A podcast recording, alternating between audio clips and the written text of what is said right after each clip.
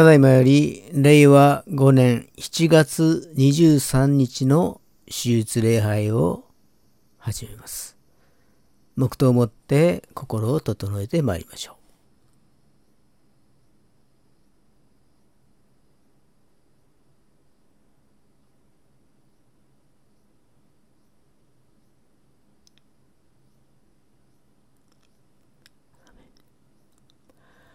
本日の招きの言葉は詩編146編6節から7節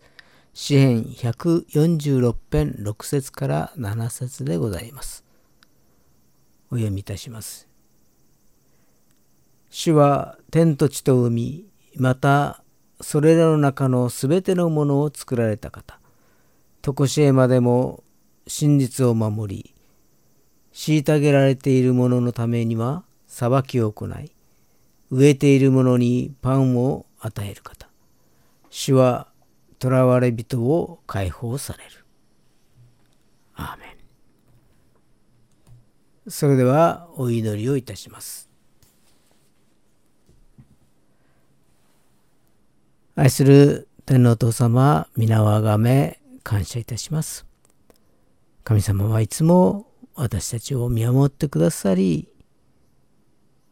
上から御言葉を持って養ってくださっていますから、ありがとうございます。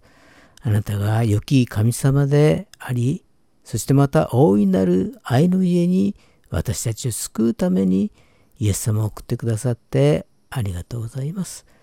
イエス様の流されし血潮によって私たちは癒され、そしてまた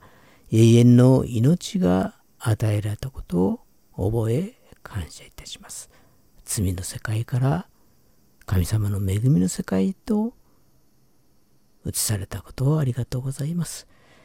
今日も御言葉を待ち望みます。今日の礼拝が最初から最後まで聖霊様あなたの導きのもとに全うされますように主をどうぞ整えてください。この祈りを主イエス・キリストの皆を通して見舞いにお捧げいたします。アーメン。それでは、使徒信条を告白いたしましょう。使徒信条。我は天地の作り主、全能の父なる神を信ず。我はその一人子、我らの主イエス・キリストを信ず。主は精霊によりて宿り、乙女マリアより生まれ、ポンテオピラトのもとに苦しみを受け、十字架につけられ、死にて葬られ、読みに下り、三日目に死人のうちよりよみがえり、天に昇り、全能の父なる神の右に座したまいり、賢いきたりて生ける者と死にたる者とを裁きたまわ。我は精霊を信ず、聖なる行動の教会、生徒の交わり、罪の許し、体のよみがえり、とこしえの命を信ず。アーメン。それでは聖歌143番「ひとたび死にたる」をご一緒に賛美をいたしましょう。その後にメッセージがございます。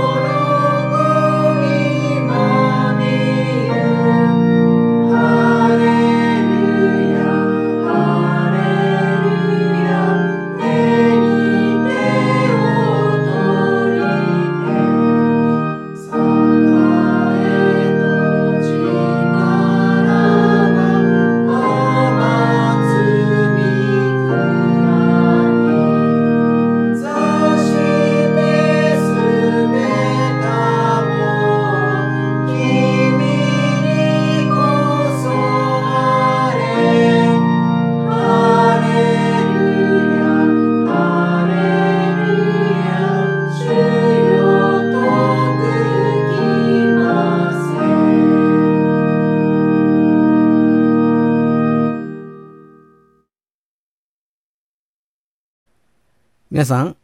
イエス様を愛していらっしゃるでしょうか？イエス様は昨日も今日もいつまでも変わることはありません。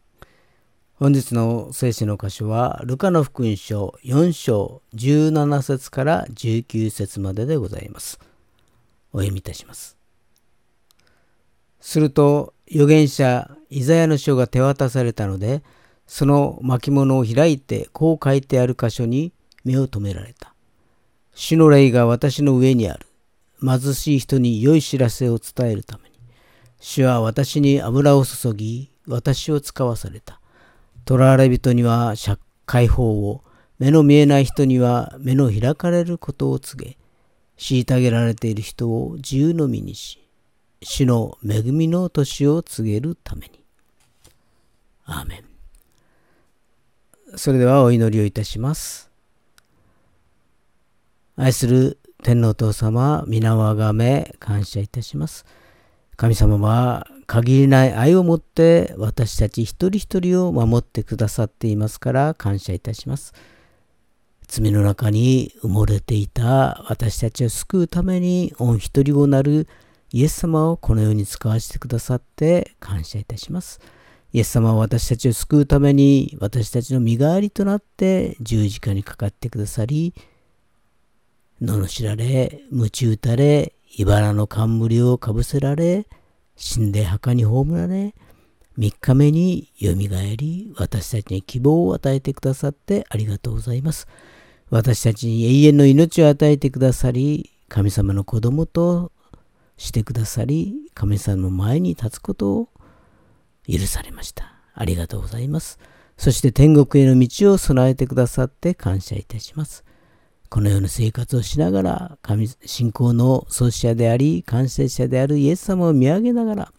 祈りつつ過ごすことが許され感謝いたします。この混沌とした時代の中にあって、あなたが揺らぐことのない御言葉を私たちの中に刻みつけてくださってありがとうございます。今、苦難の中にある人、悩みの中にある人、病の中にある人を思います。どうぞ慰め主なるイエス様がその人のすぐそばにいてくださり、苦難を平安へ、悩みを喜びへ、病を健康へと導いてくださいますようにお願いいたします。今日の礼拝を感謝し、すべてを感謝し、主イエス・キリストのお名前によってお祈りをいたします。アーメン。今日は主の恵みの年と題してご一緒に恵みを分かち合いましょう。え今日はルカの福音書の4章からですけれども、イエス様はベツレヘムでお生まれになりました。そしてナザレで育ち、えー、30歳になった頃に福音の働きを始められました。バプテスマのヨハネから洗礼を受け、すぐに荒野で40日間の試みを受け、それを退け、一度ガリラヤに帰られ、そしてナザラに戻り、街道に入られた時のことなのであります。それはイエス様のある意味では就任演説みたいな話であります。イエス様はこの歌詞を読みながら、イザヤ書ですけれどもね、父なる神様は私を使わしなった役割は何かというと、福音を伝えるためだと語ったのであります。福音というのはグッドニュースであります。神様からの良いニュースを伝えるため、しかも貧しい人々に、貧しい人々。それは夜べのない、どこに逃げていいかわからない、誰に聞いていいかわからない、誰を頼りにしていいかわからない、そういう人たちのために私は使わされたのだとイエス様は語りました。そういう人たちの良いニュース、良い知らせを知らせるために来たのだ。まあこの歌詞はにはですね貧しい人々ってありますけれどもこれは決してお金がないということだけではなくて囚われた人々それがもしかすると牢獄に捕らえられているという意味もありますけれども悪い習慣に縛られてしまっていてなかなかその習慣を逃れられないような苦しみを持っている人大事なものが目の前にあるのに全然それに気づくことができないような目が閉ざされてしまっていて大事なものを選ぶことができないような人たちあるいは虐げられている人という言葉が出ていましたけれども抑圧されてされている人ですね。虐げられているいじめられているとか理不尽な状況の中に貶められているとか騙されているとかそういう人たち貧しい人そういう人たちに私は福音をもたらすために来たのだとイエス様は言ったのです。神が御子イエス・キリストをお使わしになった。福音を伝えるため、その福音を伝える対象、その福音を受け取る対象はどういう対象かというと、貧しい人たち、囚われている人たち、目の見えない人たち、抑圧されている人たち、圧迫されている人たち、そういう人たちに解放と癒しと自由とをもたらすためにイエス様は来たのだと語られるここではルカの福音書4章18節を見ますと、囚われ人には解放を、目の見えない人には目の開かれることを告げ、虐げられている人を自由の身とし、主の恵みの年を告げるためにと書かれています。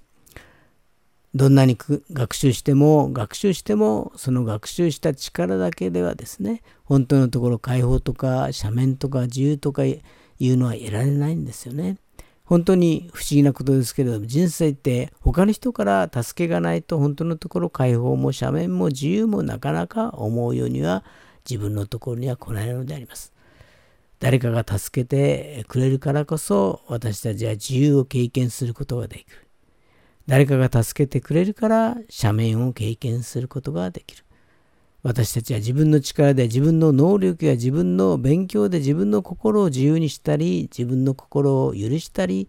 本当に自分の心を解放したりするということがなかなかできない。もちろん勉強は必要なんですけれどもでも勉強だけで自分の心を解放できない。だからこそ神様の御子イエス・キリストを使わしになって私たちのために福音を届けてくださったわけであります。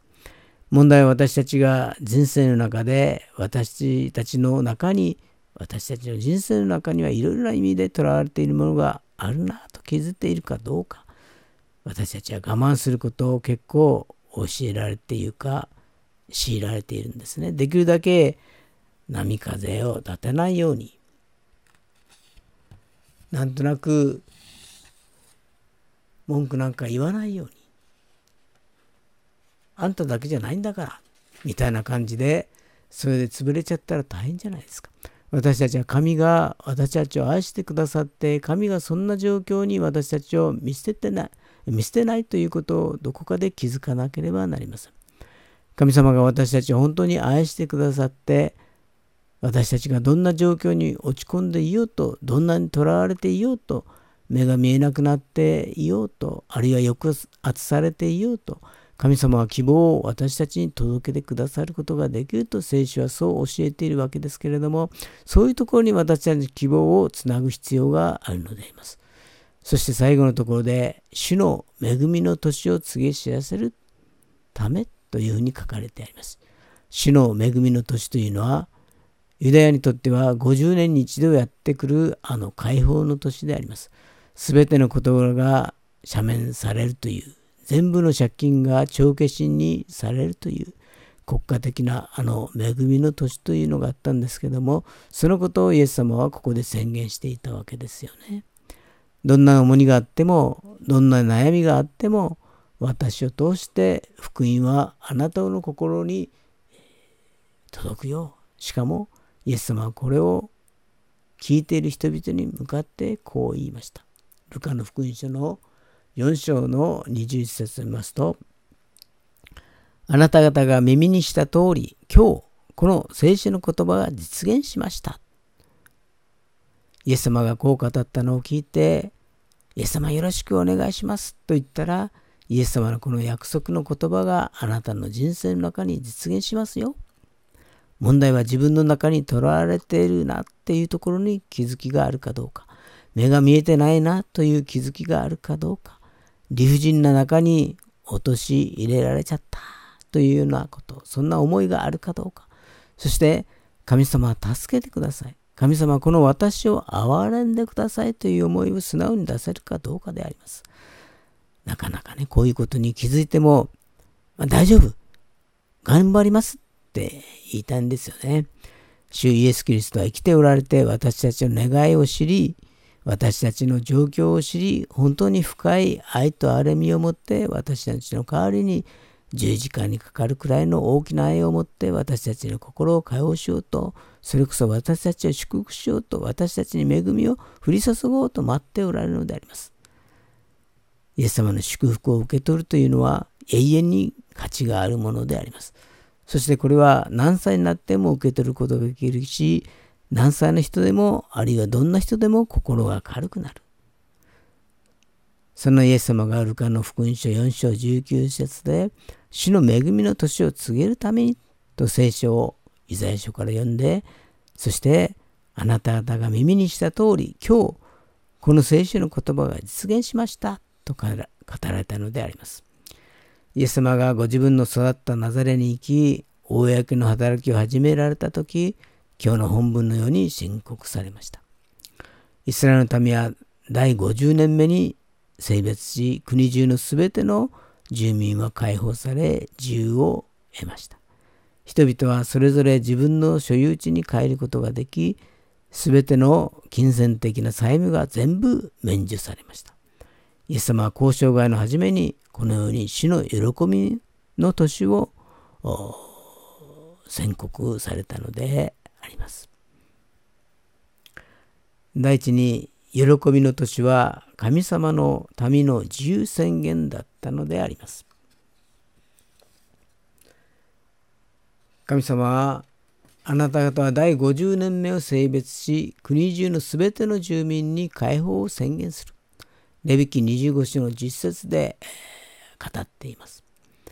神様はイスラエルの民に自由を与えるためにエジプトから救い出し、神様に仕えるようにされました。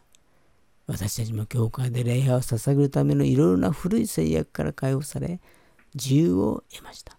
礼拝を通して御言葉と精霊が望まれ、私たちに信仰と祝福を与えてくださるのであります。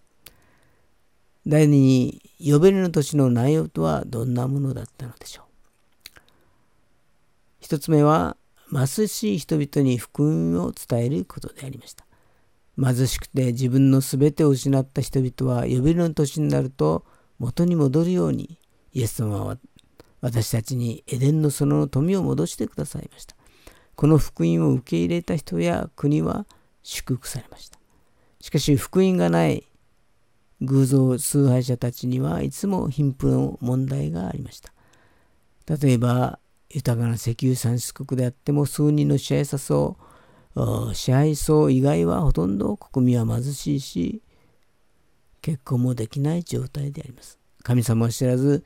偶像崇拝をする人々は神様からの知恵がないのでお金があれば放蕩するし贅沢して全部使ってしまいます。国家も同じであります。しかしイエス様を信じる人は少ない財産であってもそこに神様が共におられ誠の豊かさを味わうのであります。神様の事業のために働き、神様の御国の建設のために奉仕するとき、後の財産として神の国に宝を積むことになります。この世の中でも神様が千倍祝福をしてくださるのであります。2番目は病気を癒してくださいました。そして3番目は全ての圧迫から解放してくださいました。偶像で部屋を共有したり、クリスチャンとして生活できなかった一人一人が、そこから解放されるのであります。神様は私たちに自由を与えられたのは、私たちが神様に仕えるためであります。4番目には、聖霊様によって見えないところを見えるようにしてくださり、悪魔の働きを分別し、追い出すようにしてくださいました。また5番目は、罪、死、審判から私たちは救い出し、解放してくださいました。罪の報酬は死であります。死んだ後で審判があります。そういった全てのところからイエス様は私たちを解放してくださいました。イエス様の中にいる者が罪に定められることは決してありません。ロマ書8章1節にはこういうわけで今やキリストイエスにある者が罪に定められることは決してありませんと書かれてあります。第3に角笛を鳴らす時に喜びの年は来ました。角笛を吹き鳴らす時に私たちは呼べるの年だということがわかります。角笛ということは十字架で死んでくださった子羊の角であります。この角笛の福音は私たちに自由と福音を解放を与えてくださいます。角笛を吹き鳴らす時私たちは心の中で私は自由だ。解放されたんだ。元に戻れるのだ。という信仰が与えられます。ですから私たちは全土に呼べるの年の角笛を吹き鳴らさなければなりません。あなたは解放されました。あなたは神様が用意したところに戻りなさい。アブラハムの祝福はあなたのものです。あなたは癒されました。という福音を私たちは伝えなければなりません。映画のナルニア国物語でイエス・キリストを意味する獅子がよみがえって魔女によって氷になった人々に触ると氷が溶けて人々を解放されました。解放された人々が次に次々に触ると人々は癒されました。このようなことが私たちの生活の中でも起こります。さあ今こそ呼びの年の角笛を吹き鳴らしましょう。人々が解放されるように主の皆によって祝福をいたします。荒野で40日が悪魔の試みを受けて退けられた後に退けた後にイエス様が育ったナザレに行き街道に入られました。そこで手渡されたイザヤ書を読み語られたのです。主の恵みの年を告げ知らせるためにと朗読しあなた方が目にした通り今日この聖書の言葉が実現しました。と宣言したのです。私たちの心が何かにとらわれそれに気づきイエス様の言葉に素直に従った時に私たちの心は解放されるのであります。お祈りいたします。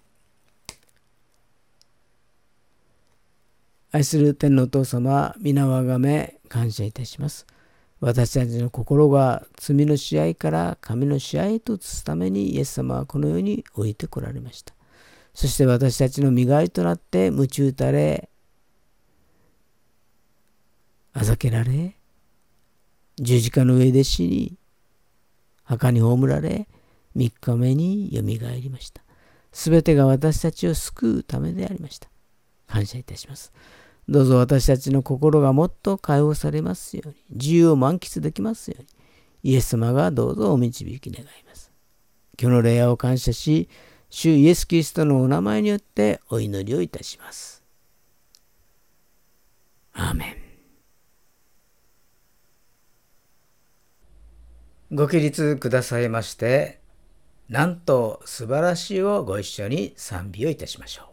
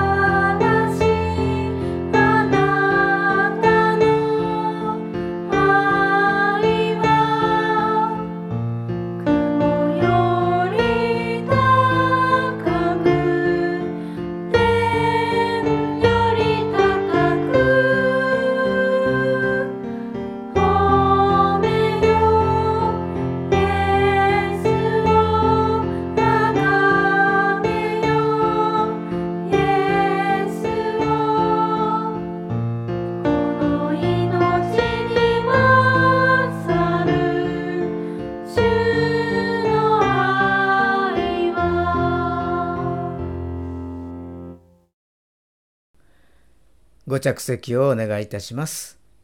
続きまして、献金の時間でございます。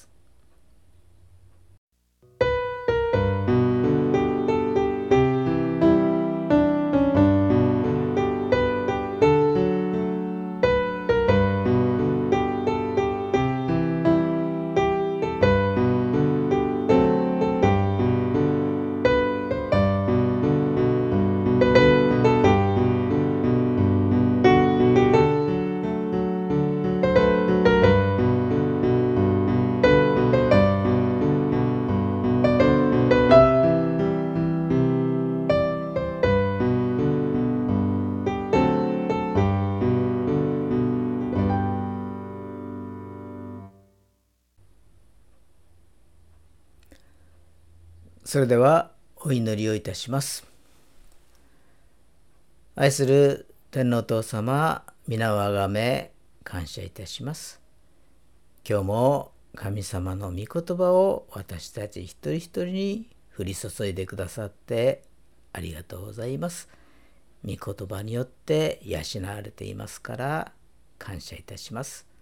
今捧げました献金はどうぞ主の御用のために用いてくださいますようにお願いいたします。この祈りを主イエス・キリストの皆によってお祈りをいたします。アーメン。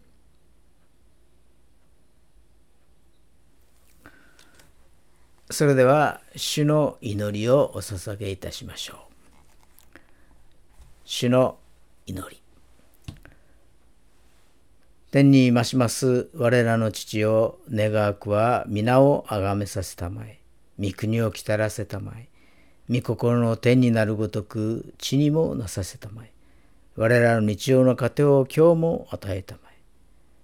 我らに罪を犯す者を我らが許すごとく、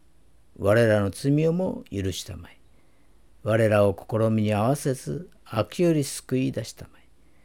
国と力と栄とは限りなく汝のものなればなり。アーメン。それでは聖歌376番父御子御霊の省エネの地に祝祷がございます。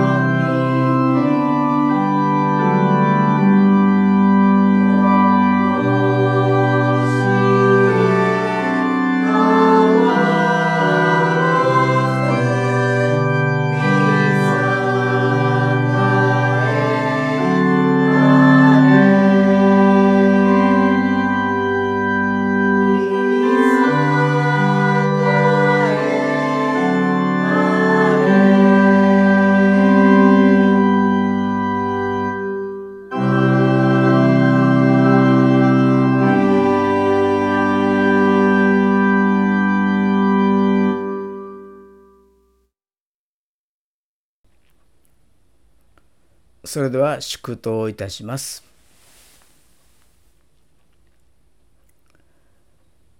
仰ぎ恋願わくは主イエス・キリストの恵み父なる神の愛聖霊様の親しき御交わりがここに集いしお一人お一人の上に今から常しえまであらんことを。アーメン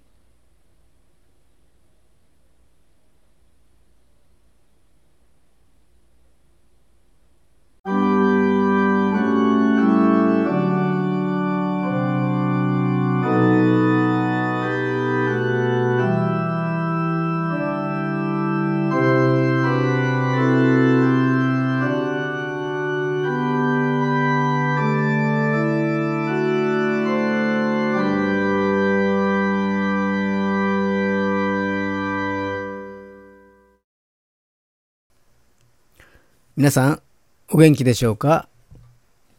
チャーチエデュケーションの時間となりました。え今日はチャーチエデュケーションの第28回、え、ダニエル書ということになります。それでは、一言お祈りをお捧げいたします。愛する天皇お父様、皆をあがめ感謝いたします。神様がこの時間を備えてくださってありがとうございます。聖書の学びを通してまた神様に深く近づくことができますように人一人の心を整えてください。今日のこの時間を感謝しイエス様の皆によってお祈りをいたします。アーメン。え今日は第28回のチャーチエデュケーションということで、えー、ダニエル書ということになります。えー、今までですね、漱石からモーセ五書、そして、えー、それから歴史、えー、それから知恵文学とかですね、進んでいって、え、予言ということで、え、今日は予言の中でダニエル書ということになります。イスラエルの民はその信仰の層アブラハムから始まって、え、そしてイサクヤコブ、ヨセフと続いて、えー、出エジプトを完成し、そしてカナンの地へ入って、えー、そして獅子たちの、うん、活躍によってですね、平定されて、えー、そしてイスラエルの王国が誕生しました。えー、最初の王様がサウルということで、2代目がダビデ、えー、3代目がソロモンということで、えー、ソロモンが死んだ後にですね、北と南に分かれました。北イスラエルと南ユダということで、北イスラエルは720年に、えー、滅び、そして南ユダは580年に滅びたということであります。その頃の予言を通してですね、イスラエルの国がどうなるかということをですね、予言し、イスラエルの民はどうなるかということで、えー、預言者がですね、それぞれの場所でそれぞれの使命を帯びて語ったのはこの預言書であります。そして今日はダニエル書ということで、えー、まあ、ダニエルはまだ少年だった頃にですね、バビロンに連れて行かれました。まあ、彼はユダ族の王族出身で、バビロンに行ってからも、まあ、貴族の指定の一人として管理となる訓練を受けていたのであります。まあ、優秀だったのでしょう。まあ、優秀な人材をですね、えー、星の民として、えー、連れて行ったというのこともありますけれどもダニエルダニエルはその中でも優秀だったあまあその時はですね少年だったんですけれども、えー、バビロンのネブカデネザル王やペルシャツァル王メディアのダリオス王ペルシャのクロス王に仕え活躍したのであります。預言者というよりも政治家に近かったのではないでしょうか。そして彼は夢を解き明かす賜物を与えられていました。そして不思議な幻もたくさん見たのであります。その優秀な能力のゆえに4代の王に仕えることができたのであります。えー、レジュメに沿ってですね、えー、話を進めさせていただきますけれども、1、署名ということで、まあ、主要な登場人物がダニエルであり、彼が与えられた予言が収録されているので、ダニエル書と呼ばれています。じゃあ著者は誰かということになりますけれども、まあ、伝統的にダニエルと考えられてきました。内容や文体からも妥当だと思います。そしてその内容ですけれども、えー、このダニエル書は2つに大別されるようであります。すなわち歴史的部分と予言的な部分であります。歴史的な部分にはダニエルの個人的ないくつかの出来事が記されています。どんな人物でどんな教育を受けてきたのか、そして彼の3人の友人も紹介されているのです。それから夢のとか証しをする話やネブカデネザル王の話も出てきます。そしてベルシャ、えー、ベルシャサズル王の祝宴、ダリエス王の禁令の話なども出てくるのであります。予言部分では不思議な幻の話が次々に出てきますけれども、まあ、難解な出来事となっています。えー、そして4番目メッセージ性はどうなっているのかということでありますけれどもイスラエル初期の時にはヨセフをエジプトの官邸に置かれましたけれども今再びこの重大な危機の時にですね保守の全時代のためにバビロン帝国の政治の中心地の最も影響を与える地位にダニエルを置かれたのであります。神による廃材であります。これは誠に不思議な予言書であります。復活について明確に述べているのは旧約聖書の中でダニエル書が最初であります。その日が到来し、すべての悲惨な苦難な苦難悲惨な苦難は過ぎ去り、神に対して忠実に従ったことを明かしされた人々は永遠に星のように輝くために復活する。すべての邪悪は過ぎ去る。その期間はすべて神の御手の中にある。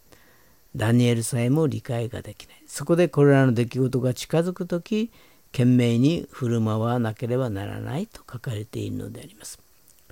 まあ、心すべき予言書ということになります。えそれではレジュメに従ってですね、もう少し詳しくですね、郊外というところありますけれども、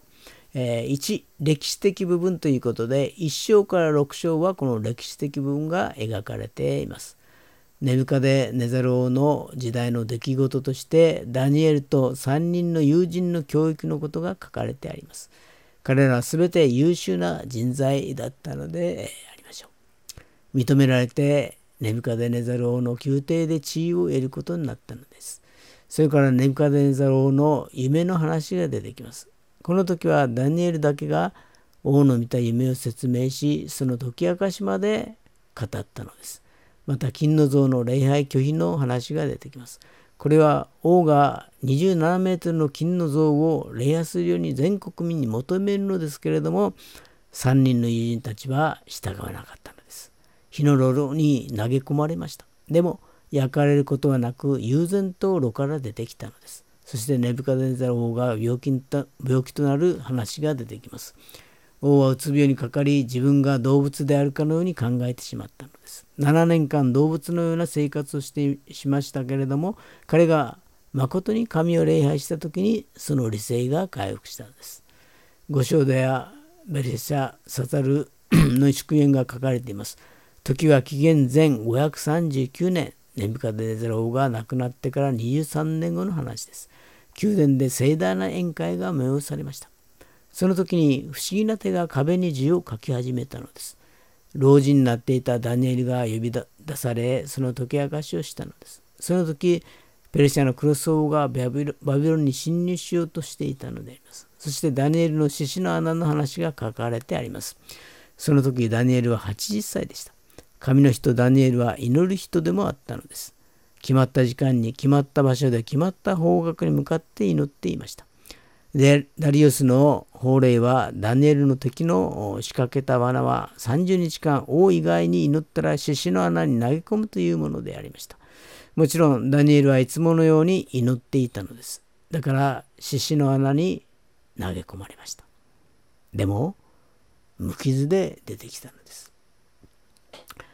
えー、じゃあ7章から12章はどういうことが書かれていられるかというとこれは予言的な部分であります。幻あり予言ありですけれどもどれも難解なものであります。まず4つの獣の幻が与えられました。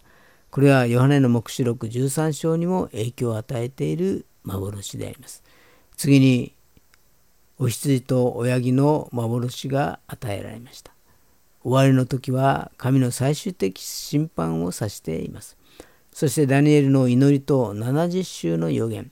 神の幻と天上の戦い地上の戦いの幻終末に関する予言へと書き連ねられているのです。しかしダニエルがこれら全ての予言を理解したわけではありませんでした。神はご自身が歴史の支配者であることを後の世に知らせるためにこの啓示をダニエルに与えられたのであります。このようなことがダニエル書の中には書かれてあります。聖書に書かれてある予言というのは必ず成就するものであります。だからこれから先、えー、成就する予言もあります。また今まで予言された中で成就した予言もあります。いずれにしても神様の壮大なる計画がこの予言の中に書かれてあるのであります。だから私たちは今の時代も混沌とした時の時代の中にあっても聖書の御言葉が何と言っているか予言が何と言っているかということをですね深く考えてそして時代を見る目を養わなければなりません。今日はダニエル書ということでお話しさせていただきました。